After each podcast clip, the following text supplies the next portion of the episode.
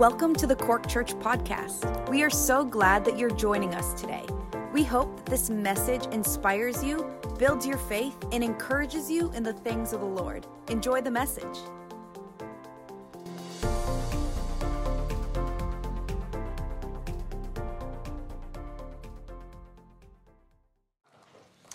Well, folks, I'm going to pray. Would you pray uh, with me this morning? And we're going to get into the Word of God. Uh, tonight, so tonight, I'll show, I'll show where I'm at this morning. This morning's word is going to be called From Issues to Influence. So let's pray together. Come on, lift your hands with me. Lord Jesus, Lord, I thank you for your word, Lord. I thank you for the underpinning power of the Holy Spirit. Lord, I thank you that your presence is in this place. And I thank you that, Lord, your strength is perfected in weakness. And so, Lord, today I just pray that your people would hear from you. Please use me to speak your word. Animate me. Give me the grace I need to deliver what you have delivered to me. And I pray ultimately, Lord, that there would be deliverance in the house this morning, that there would be shouts of joy. Lord, that there would be freedom and there would be hope and restoration again. In the name of Jesus. It's what you do, Lord. Like the song says, do what you're famous for. Lord, in the name of Jesus, we just want to hear from you and see you as you are. In Jesus' name. And we all said, Amen and amen. Bless the Lord. Okay, so folks, Today I'm going to be talking out of a very familiar passage of scripture. It's in Matthew, Mark, excuse me, chapter 5, uh, and it's verses 1 to 20. It's a big reading, but it's a good reading. Amen. So you can turn there if you want to. I'm going to give you a little bit of brief context um, as you're turning. Jesus, this, this actually uh, is an account of an exorcism. It is the largest account of its kind in the New Testament. Jesus sails across the Sea of Galilee to the Decapolis. That is a region of 10 cities on the eastern side of the Sea of Galilee.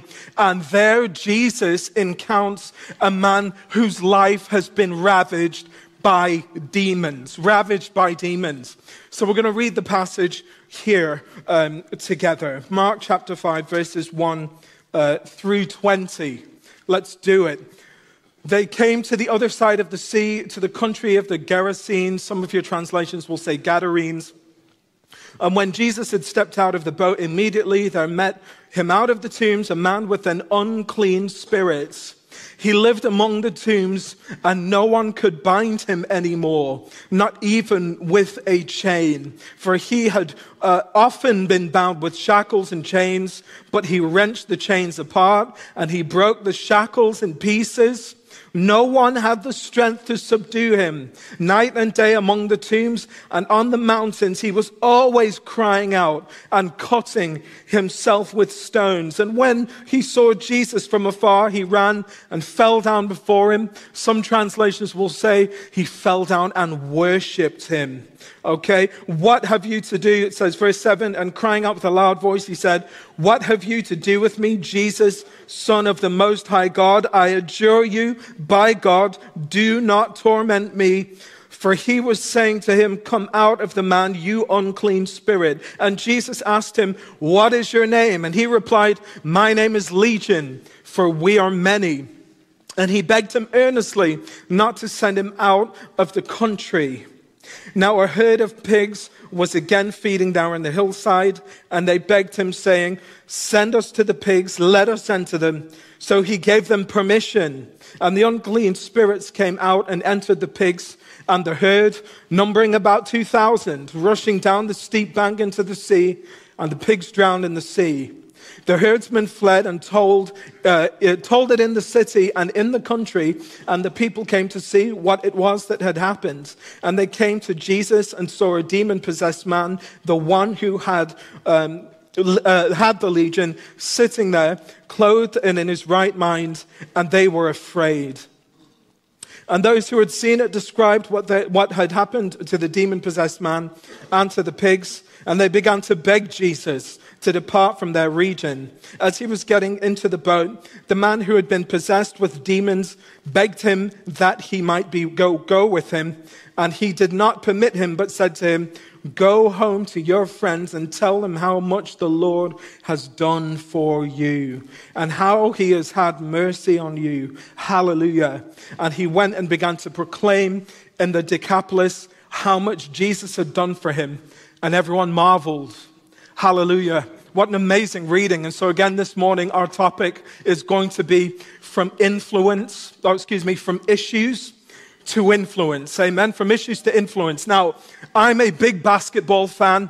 I love basketball. You may not believe this, but when I was younger, I actually had aspirations of going to the NBA. Yeah, it's true. So I'm five foot nine on a good day in my wife's high heels.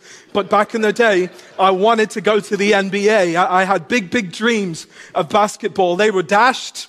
As you can imagine, I'm five foot nine, probably still weigh about the same as an NBA player.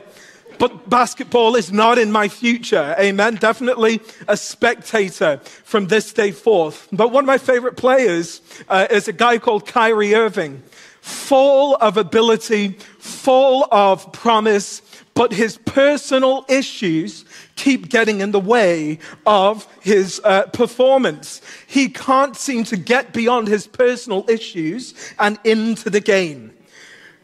Can you identify with that this morning? When our personal issues keep us from getting into the game. And that's Kyrie Irving's problem, unfortunately. I'd like to read a, um, a quote from uh, a book by C.S. Lewis called The Screwtape Letters. Uh, you'd be familiar with it, written in the 40s. Uh, it is a back and forth between an older demon called um, Screwtape and a younger demon, his nephew, called Wormwood. Screwtape is a seasoned veteran, Wormwood is a rookie. Uh, keeping up with the sports analogies, and it's 31 letters talking about how uh, essentially evil works and how the enemy loves to influence us to keep us bound, to keep us out of the game. And uh, if I can find the quote, I'm going to read it. Listen to this. We must picture hell as a state where everyone is perpetually concerned about his own dignity and advancement, where everyone has a grievance and where everyone lives with the deadly with deadly serious passions of envy, self importance, and resentment. When, isn't that interesting? So when people are bound up in their issues, all of a sudden their environment begins to look a little bit like hell. You know, we're the church of Jesus Christ. We are called to influence the context we're in. You have a call to influence this morning. But when we're bound up in our issues, we tend to be bound up, and our influence tends to be bound up as well. So, Pastor Nick's often said it society doesn't fail until the church fails. Well, there's a high call this morning that we'd be released from our issues and released into influence again for the sake of those around us. So, I don't know if you've noticed, it's kind of like hell out there. Amen. Things aren't getting better out there. And God, there is a high calling on us all to walk in God given calling and influence. You are called. Do you know that? Do you know that there is a call on your life? Do you know that you've been saved for a purpose? God has chosen you. Significant you are today. You may not feel it. You may be buried under your issues, but buried under those issues is a call. Hallelujah from the Lord. Let's go uh, those three, uh, it's a long text, there's 20, 20 verses. I'm going to divide it into three sort of subcategories today. First, I want to look at what it is to be bound by our issues. Then, I want to look at what it is to be rescued from our issues. Folks, this passage is a, about a rescue mission. Hallelujah. Our God is a rescuing, saving God. Glory to God. There's salvation and rescue available for you this morning, and it's all through an experience of mercy. Hallelujah. So we're going to look at that. And then finally, we're going to look at the power of our influence. What happens when we get free of our issues and influence begins to flow out of our lives into our context? Glory to God. Hallelujah. Let's go. Are you ready? Um, bound by issues. Now, this text is about literal demons. It's about literal demons uh, in the Christian world today. There's superstition, which is essentially people blaming the devil for everything, which is wrong. And then there's substition, which is people not seeing the devil in anything, which is wrong. A lot of the time, it's flesh, and the devil could learn a few things from us. Amen? But I want, I want to be clear today. I'm going to be talking a lot about demons, but I'm not actually going to really be talking about literal demons today. I'm, I'm not going to be talking about literal demons, but I am going to be talking about demons because I want people to identify with this man, okay? So, um, while this story is about literal demons, not all demons are literal. All the demons Jesus confronts throughout the New Testament have three things in common. Are you ready? The first is they cause self destructive behavior in the victim. The second is that the victim feels trapped in the condition that they're in. And the third is that demons cause, issues cause people to lose healthy relationships, or in other words, to end up in isolation. And the language used in the text suggests that this man was driven by his demons, driven by his issues. And that uh, literally evokes a picture of a horse and a rider. Somebody driving this man, someone who'd, some, a force that had taken the reins on his life, an unseen, undiagnosed thing on the inside that was sort of driving or motivating his behavior. If we define demons as those forces which have captured us and attempt to keep us from becoming what God intends us to be, all of a sudden we can begin to identify with this man. Amen? We can actually begin to. So there are things on the inside of us. Amen? Again, not, I'm not talking about literal demons relax. I'm not talking about literal demons, but there are things on the inside of us that drive us, that bind us, that isolate us, things under the surface that can destroy you and the relationships around you. And let me ask you this morning, what lies beneath your behavior? What lies? What's driving you this morning? Some of us actually haven't made the link between what has taken the reins of your life and the self-destructive or possibly or uh, behavior or the relational disharmony you might be experiencing. We need to look beneath the behavior, folks. We do. Here's a word to some parents who are dealing with teenagers. Look beneath the behavior. Look to the why that causes people to do what they do. Amen.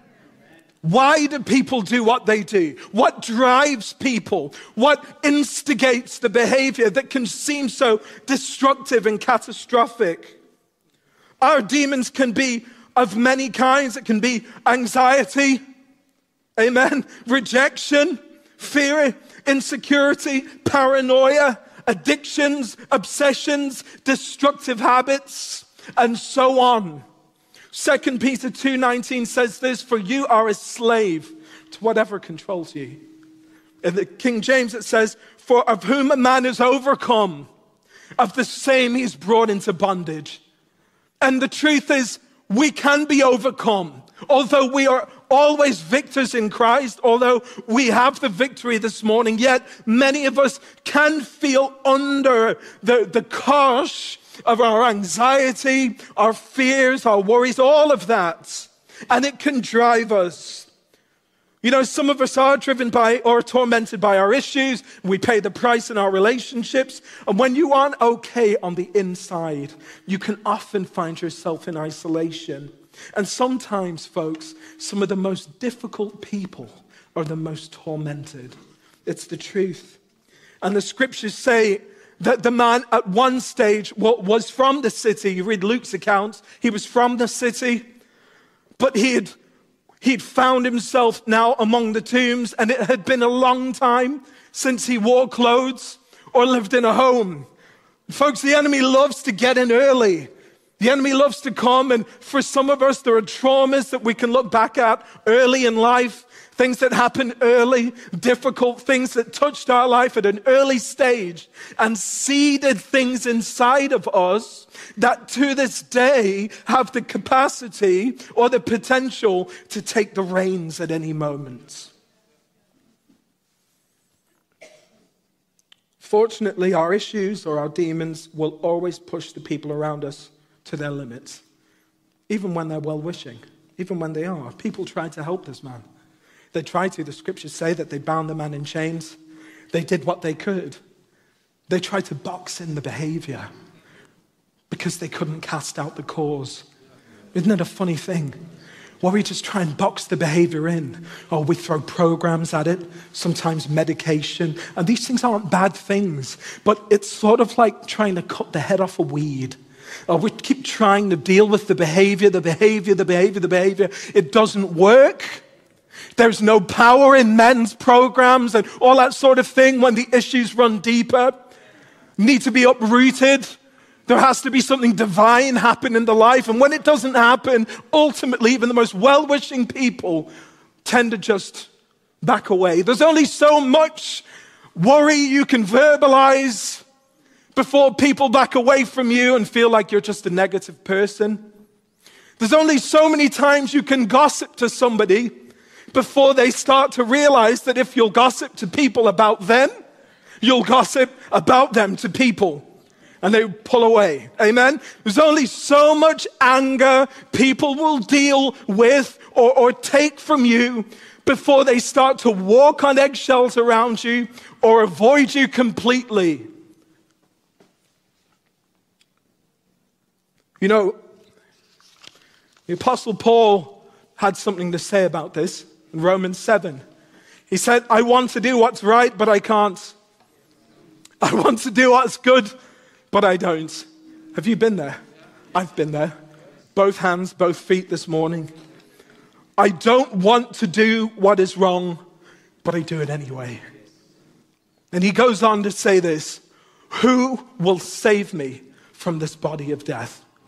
Who will save me from this experience? And the Bible says that this demoniac, he cried out alone, isolated, trapped, crying out, who will save me from this way of being? Who will set me free from the pain of self destruction and isolation? And folks, you and I, we need rescue. If that's you today, you, me, we need rescue from our issues. Programs won't do it. Oh, we can try, all right, and maybe people have tried with you, but we need to be rescued. We need the saving grace of the gospel. We need the gospel that saved us to continue to save us from us by his grace. Hallelujah. That's what we need. And the man cried out alone. You know, the AA have 12 steps and um, they've changed some of the wording as of late, but the first two steps are interesting. First is this we admitted that we are powerless over our issue, that our lives have become unimaginable or un, sorry, manageable. And the second is we've come to believe that a power greater than ourselves can restore us to sanity. They're the first two steps in the 12 step program that the AA works with. My life has become unmanageable, and I need a power outside of myself to bring me back to sanity, to take the reins of my life again. I admit I need help, Lord. If that's you this morning, and only your power can restore me to sanity. An encounter with the saving grace of the gospel is what you and I need this morning. We need rescue from our issues. We need mercy, mercy, mercy, mercy. We need grace from God. We need the gospel if we are going to walk free of our issues and walk in influence. Can I get an amen this morning? Rescue, rescue, rescue in Jesus' name. So, the second point I want to break down with you is this we need rescue from our issues. And Paul said in Romans 7, Who will save me from this body of death? But in Romans 8, verse 1, he answers his own question. Thanks be to God, there is now, therefore, no condemnation for those who are in Christ Jesus. Glory to God this morning. There is no condemnation. If you are dealing with your issues, if you feel overcome, if you're in patterns of self destructive behavior, if you feel isolated, there is no condemnation. Hallelujah, Lord.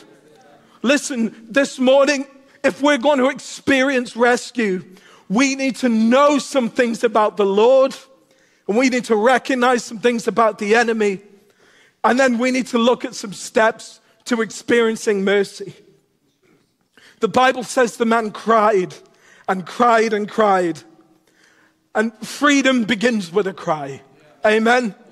Freedom begins with a cry. When we stop trying and start crying for mercy, we are closer to freedom than ever. Hallelujah. Mercy is available today. He's full of mercy, full of redeeming love. Praise the Lord. First thing you need to know about Jesus, he's full of mercy. And this man cried and cried and cried and thought his cries fell on deaf ears. There's a quote here by Alexander Maclaren. Did any of you parents ever hear your child wake from sleep with some panic, fear, and shriek the mother's name through the darkness? Was not that a more powerful appeal than words? And depend upon it that the soul which cries aloud on God, the God and Father of the Lord Jesus Christ, though it have no language but a cry, will never call in vain. You may have no language, no words left, no capacity left to, to describe what you're in and how you feel. But no cry directed toward the mercy of God will go in vain, will go unheard. Hallelujah. Lord, I can't overcome these issues. I am in a type of grave this morning, isolated, self destructive. Save me. Hallelujah. The scriptures say that the demoniac saw Jesus from a distance. I'd like to tell you this morning, Jesus saw him first. Jesus saw him first. Gee, let me tell you, look at this. Mark 35. To understand this man's story, you need to go back a chapter to Mark chapter 4, verse 35. Bible says, on that day when evening had come, Jesus, he said to them, let us go across to the other side. Hallelujah. On the other side of the Sea of Galilee, Jesus got a mission from the Father. Hallelujah. And leaving the crowd, leaving the crowd.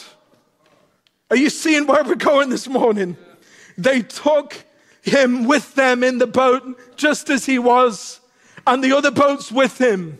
Luke 15, verse 4 says this What man of you having a hundred sheep, if he has lost one of them, does not leave the 99 in the open country and go after the one that is lost until he finds it on a distant shore? The Son of God heard the cries of that man. The Son of God heard his cries from across the Sea of Galilee. Hallelujah in heaven above. The Son of God heard the cries of the broken, alienated, oppressed, bound, and he made a journey. Hallelujah. He came to grant mercy to a man at the mercy of his demons. Hallelujah this morning. This is the grace of God to those of us who are bound this morning. He has come for an encounter with you. Hallelujah. Someone heard your cries. Someone knows your pain. Hallelujah. The Son of God left the crowd to go after the one. I'd call that reckless love. It's very controversial. We had our issues over the song lyrics to Cory Asbury's smash hit, Reckless Love. Now, I'm going to be fully transparent. I love that song, Sue Me. Wonderful. We know how it goes. Oh, the overwhelming, never ending, reckless love of God. Chases me down, fights till I'm found, leaves the 99. I couldn't earn it. I don't deserve it. Still, you give your love away. Oh, the overwhelming, never ending, reckless love of God. I think that's a fitting description. Who sails into a storm for a man like that? Who sails towards a storm for a man like that? Only the Son of God. The songwriter Cory Asbury, he uh, had to follow up because there was so much, such a storm over the lyrics. People were up in arms. And this is what he said about his own lyrics His love bankrupted heaven for you, for me. His love doesn't consider himself first, it isn't selfish or self serving. He doesn't wonder what he will gain or lose by putting himself on the line. He simply puts himself out there on the off chance that you and I might look back at him and give him that same love in return. Jesus came a long way to put himself in the reach of that demoniac, just to be in reach of a man who couldn't do it on his own. Oh, the reckless love of God this morning Hallelujah. He meets us in our inability with the power of redeeming love. We can't, so he comes to us. We can't rise up from the grave, from the tomb, from our issues, so he visits us. And that man thought that his cries had fallen on deaf ears all around him, yet heaven heard everything. Hallelujah this morning. Hallelujah this morning. He has come for freedom. That man must have meant something to Christ. He must have meant something to Christ. Who would want this type of person? Who would chase down this kind of man? Only the Son of God. Who would sail into a storm for a man not in victory? Hallelujah, this morning. You know, a couple of years ago, I was in a hotel and I was just having dinner. I was by myself and across from me was a man sitting with two of his friends. And I couldn't help but overhear their conversation. The two men were absolutely berating this man.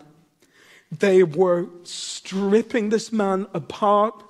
They were calling him every name under the sun. Obviously, this man was a scoundrel. He'd done something wrong. He'd aggrieved these two men, and these men were dressing him down. They were dressing him down. And then they got up and they left him on his own. And he was just sitting at the table. And I felt the Holy Spirit say to me, Go over to him and tell him I love him. Go over and tell him I love him. So I got up from my table and I walked up to the man and I told him, Excuse me, sir. I just want you to know that Jesus loves you. He just looked at me bewildered. He didn't know what to do with that. He didn't know what to do with that kind of love, that kind of redeeming love. But Jesus loves me even after all I've done, even after my demons have pushed everyone away. Hallelujah this morning. Hallelujah this morning. Why? Because Jesus had put something inside the man that he was going to release. Hallelujah. He was going, he put something in that man long before the enemy ever got a hold on his life, long before the enemy started to work in issues. The Son of God had put something inside the man. The enemy had tried to bury it with issues, but the Son of Man came to reach down deeper than any issues that man was dealing with to pull that calling back up to the surface. The purpose for that man's life back up to the surface. And, folks, this morning you might be surrounded by storms. You might be surrounded by storms. Your life might be a mess, might be a disaster. Your life might be in tatters, nothing but storms all around you. I want to encourage you this morning. The size of the storm equals the size of your calling. Amen? I'm going to say that again. The size of the storm equals the size of your calling. you must be important to the Son of God for the enemy to be working so hard to keep you tied up in your issues. Hallelujah. Oh, there must be something inside of you deeper than your issues, deeper than your demons that God put inside of you in eternity past, a holy calling, a purpose influence, a capacity. It's deeper than your issues. And the Son of God has come today to reach down inside of you and pull what He put inside of you to the surface. I have a date with your demons. I'm here to set you free. You don't know how important you are. They might have turned from you because of your behavior, but I have pursued you for the sake of your calling. Hallelujah. That's who he is. That's what he does. He comes for what he puts inside of us. Thank you, Lord. There are steps to freedom this morning. There are steps to experiencing mercy. What happens when relentless love meets total surrender? Freedom. Hallelujah. Freedom. When relentless love meets total surrender. And that's what's happening here. The Bible says when he saw Jesus from afar, he fell down and worshiped him. The man threw himself at Jesus. Full and total devotion to the Son of God. And the Bible says his demons rose up immediately. What do you want from us, Son of God? You know that the language actually means, the, the, the, what the demons were actually saying is, hey, this has nothing to do with me, Jesus. Hey, hey, whoa, whoa, whoa, whoa.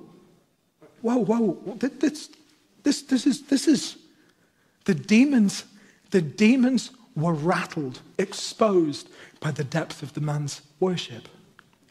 When the man gave himself totally, it pushed the issues to the surface. Folks, the first thing we need to do if we want to experience this kind of mercy is surrender everything. Take it all. Take it all, Lord. Take it all. Actually, the third point in the uh, AA is it's about turning over your will and your life to, to God. Take it all, Lord. Take every last bit of it. You know, it's funny. Uh, I remember Pastor Jay Fallon preaching at a youth event many years back, actually, at this point.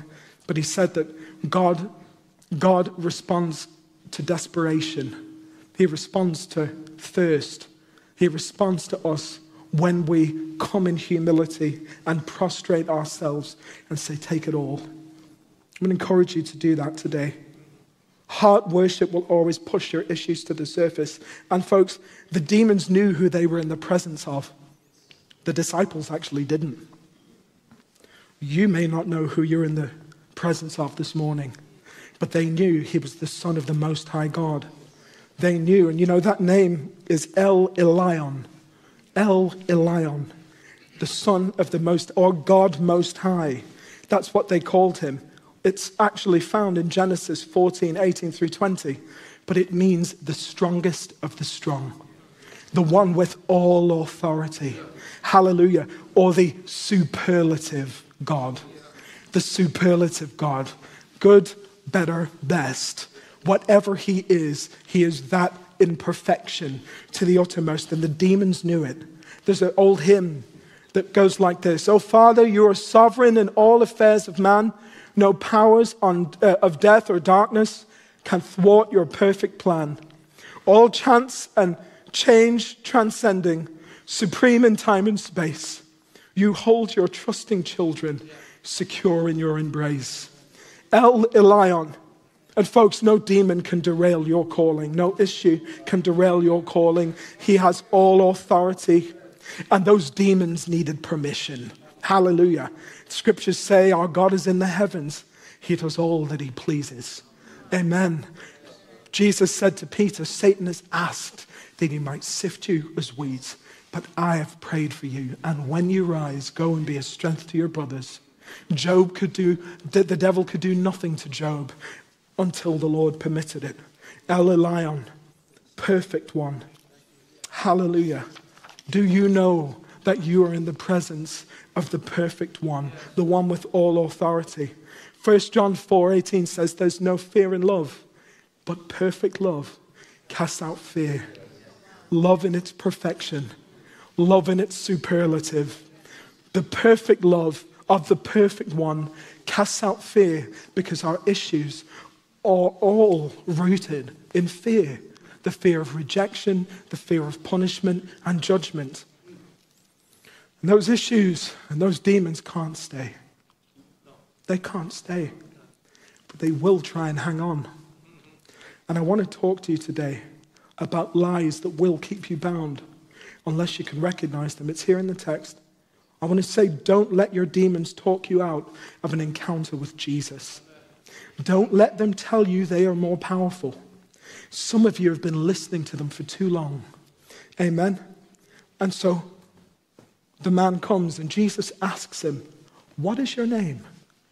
He goes, My name is Legion. Now, Legion in a, in a Roman cohort, it was 6,000 soldiers. So there's two things going on here. The first lie was this You are your demons. You are your demons. You are what holds you. My name is Legion. That is my identity. My name is anxiety. That's just, I'm just a warrior. I'm just wired that way. It's in my family. All that sort of, that's just how I'm wired. Or I just have a temper. That's just what I am. All that sort of thing. And Jesus, Jesus had to push through. When you look at the conversation, really break it down, sometimes the text says he answered, Jesus, and sometimes the text says they, being the demons, answered Jesus. So it's a three way conversation between Jesus, the man, and the things that held him. In other words, you are not what holds you this morning. It's a lie. If you are telling yourself, or if you're allowing your issues tell you that you are just this and you will always be this, and this is just your whatever the justification, you are not your demons. You have another identity completely separate to what has taken the reins of your life. You are a child of God. You belong to Jesus. He is your Savior, brother, friend, Redeemer.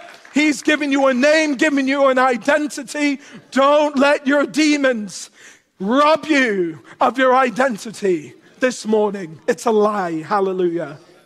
And the next one, we're a legion. In other words, there's many of us.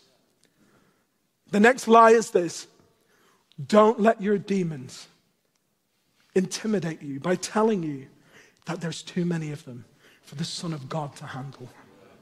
Oh, I just got too many issues. There's just done too much. I've just done too much. It's too much for you to, you can bring it to the Lord, but there's just too much going on. Too many things, too fallen too many times, made too many mistakes, guilty, all that. So it's a lie. There is no amount. I mean, look at the text. 6,000 demons fell before the Son of God. They knew what the story was. You have to know that no matter how oppressed and laid, heavy laden you are this morning, there, your demons are never too many for Jesus Christ. He's able. He's able. His blood has never lost its power. Hallelujah. The next text, not in this Mark's account, but in Luke's account, the demons say, Don't send us into the abyss before the time. In other words, you can get free later. A lie. You can get free some other time. The circumstances orchestrated by God have been presented to you now to walk into freedom. Do you know how many times I've seen people pull away at the last minute when God, I, when, when, when the circumstances are right, ripe for them to come into, step into freedom, and they pull back? As if they think they've got more time than they do. Or I've got more, I can just, you know, you know, somehow, somewhere, God is just going to, you know, whip it all up and present it to me on another day where I'm more ready. You know, I've met some young people who literally say, I, oh, you know, I believe everything about God. Yeah, that's all true and it's all right. And yeah, God is good and all the rest of it. But, you know, I, I want to just kind of live my own way for a while. And when I'm older, then I'll give my life to Jesus. It's a lie. Now was the appointed time. Now was the appointed time. Now is the season for deliverance. Now is the time for you to embrace mercy from God. And the last lie, and maybe the most interesting, I think the devil always overplays his hand, is this. The Bible says again and again, they begged him not to send them out of the area, not to send them out of the territory. Do you remember the Screwtape's quote. Let me read it again. We must picture hell as a state where everyone is perpetually concerned with his own dignity and advancement, where everyone has a grievance, and where everyone lives with the deadly serious passions of envy, self importance, and resentment. The enemy knows that if he can keep you driven by your demons, he can maintain control of your territory. It's not personal. That is the last lie. That it's personal. That your issues are about you. Your issues are not about you. Your issues are about your territory. If he can lock you in darkness, he can lock your sphere of influence in darkness. Or if he can bury your calling under issues, he can keep you from affecting the people around you. Think about the, de- the demons didn't care about the man. They cared about maintaining a foothold in the territory. What happens when the church is tied up in their own personal issues? Their surroundings become hell. And that's exactly what's going on here. De- it's not personal this morning. The devil is after the calling. You know, it's funny. The devil can see our calling better than we can. It's funny. The devil can see what God has put in you, even if you can't. He's after your influence this morning. The enemy, the enemy would love for you to be strategically placed, but too wrapped up in your demons to influence those around you. Interesting. So the Bible says that Jesus, in a act of, I believe, mercy, sends the demons into the pigs. He sends the demons into the pigs. Now, I have looked and, and tried to see why this happened, and I'll be honest with you, I can't find a single commentator who seems to know. Everybody's sort of just going as to why this may or may not have happened. So I'm going to give you some of my ideas. There are two lessons we learn from the pigs. The first one is this pattern of the demonic is always self destruction. It's always self destruction. Something was exposed about the nature of our issues and the, the, the agenda of the enemy. So the Son of God comes, his agenda is freedom and life. John chapter 10, the enemy stealing, killing, and destroying. But the Son of God has come to give life and life abundantly. And never more prevalent or never more obvious is it even than here in this text. I'm coming to give life the enemy is about taking life. But this is what I really believe the pigs were about mercy. The pigs were about mercy, and this is why. Because that man got to see every issue and every demon leave him and enter something else and fall down into the sea. So for his entire life, he could say, There but for the grace of God go I. Hallelujah. There, but for the grace of God, go I. If it wasn't for mercy, if it wasn't for grace, if it wasn't for the love and kindness of God, if it wasn't for the gospel at work in my life, I would be no different to those pigs. You see, what killed the pigs straight away couldn't kill this man. Why? Because even with all of his issues, the call on his life kept him from destruction. amazing this morning. Because there's a call on your life, what would have killed somebody else, what would have ended somebody else, although you're oppressed and, and waylaid, it will not be your end. There, but for the grace of God, go I. There go the pigs. It could have been me off that cliff. Thank you this morning. I think we all know about Nicky Cruz, the cross and the switchblade. His story is a story of storms and demons and the mercy of God. That's what he said. My family was very thick into witchcraft, especially my mother and father. My father was a satanic priest and my mother was a witch.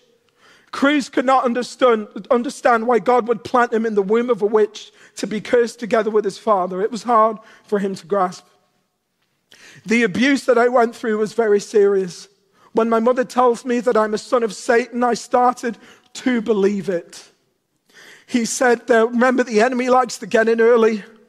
There was a lot of things happening in my childhood. There were the storms. I tried to commit suicide by hanging myself in a tree, but I couldn't handle the curse that my mother gave me.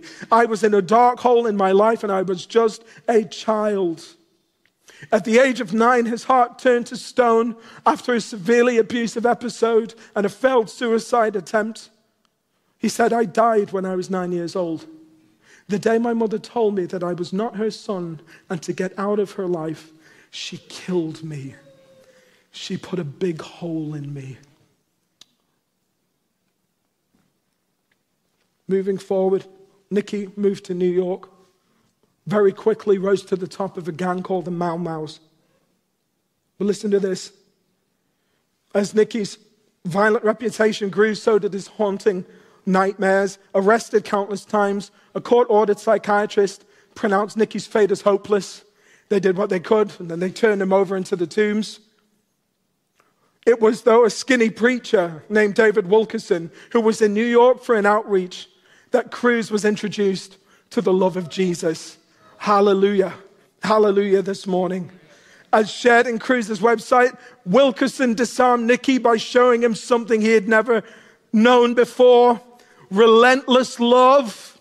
His interest in the young thug was persistent. Nicky beat him up, spat on him, and seriously threatened his life. Yet the love of God prevailed. It was stronger than any adversary Nicky had ever encountered. And one night against the odds, Jesus Christ broke through the walls that surrounded Nicky's heart. Nicky describes it as if he'd been admitted to the Holy Ghost hospital. As Nicky lies there vulnerable, Jesus walks to his side, opens Nicky's chest, takes out his heart, and puts it to his lips to kiss it. The Lord then placed the transformed heart back in his chest and raised him up as a brand new creation. Oh, relentless love this morning. Relentless love this morning. Relentless love this morning.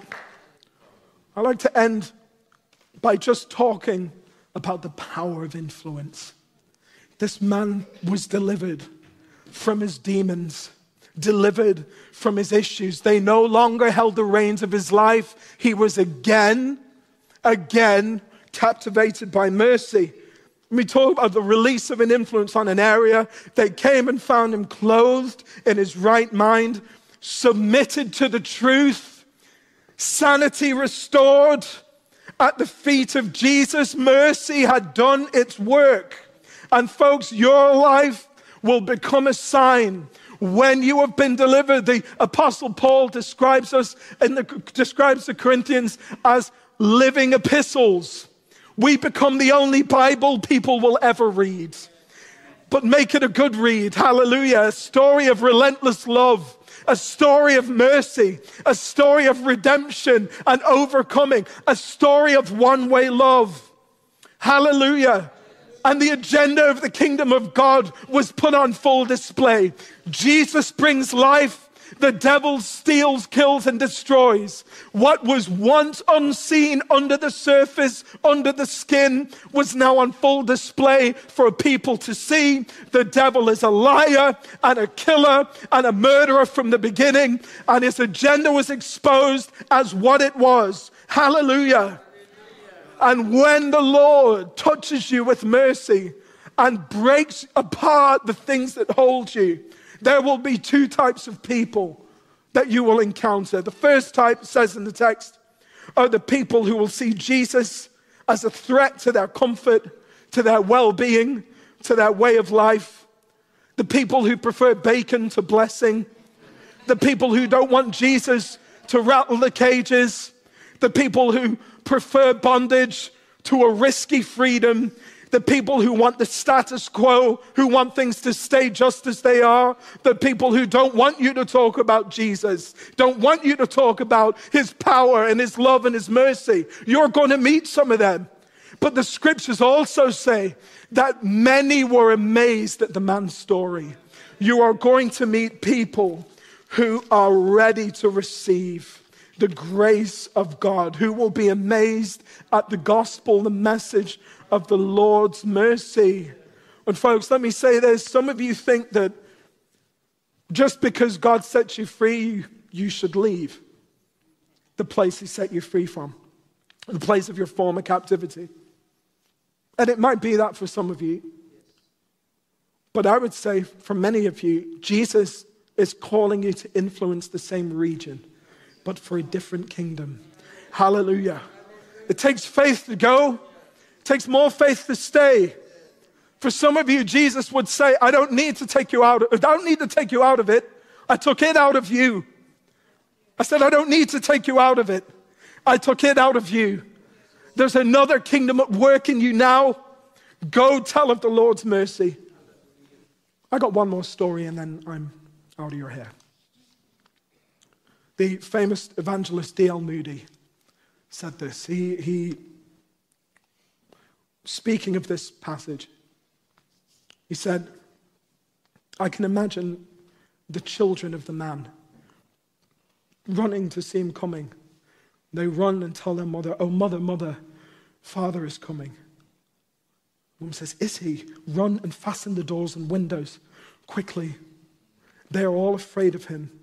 When he has been there before, he acted like a madman, broken the chairs, tipped over the tables, dashed the furniture about, driven his wife out of the doors, and nearly frightened the children to death. Now they fasten him out, and the children hide behind their mother's dress and listen.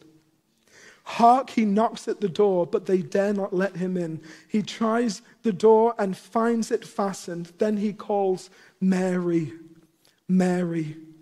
Why his wife, says his wife, that sounds as his voice used to when I first married him. What could have happened to him? Then she goes to the door and says softly, James, is that you? Yes, Mary, I have come home. You don't need to be afraid of me anymore.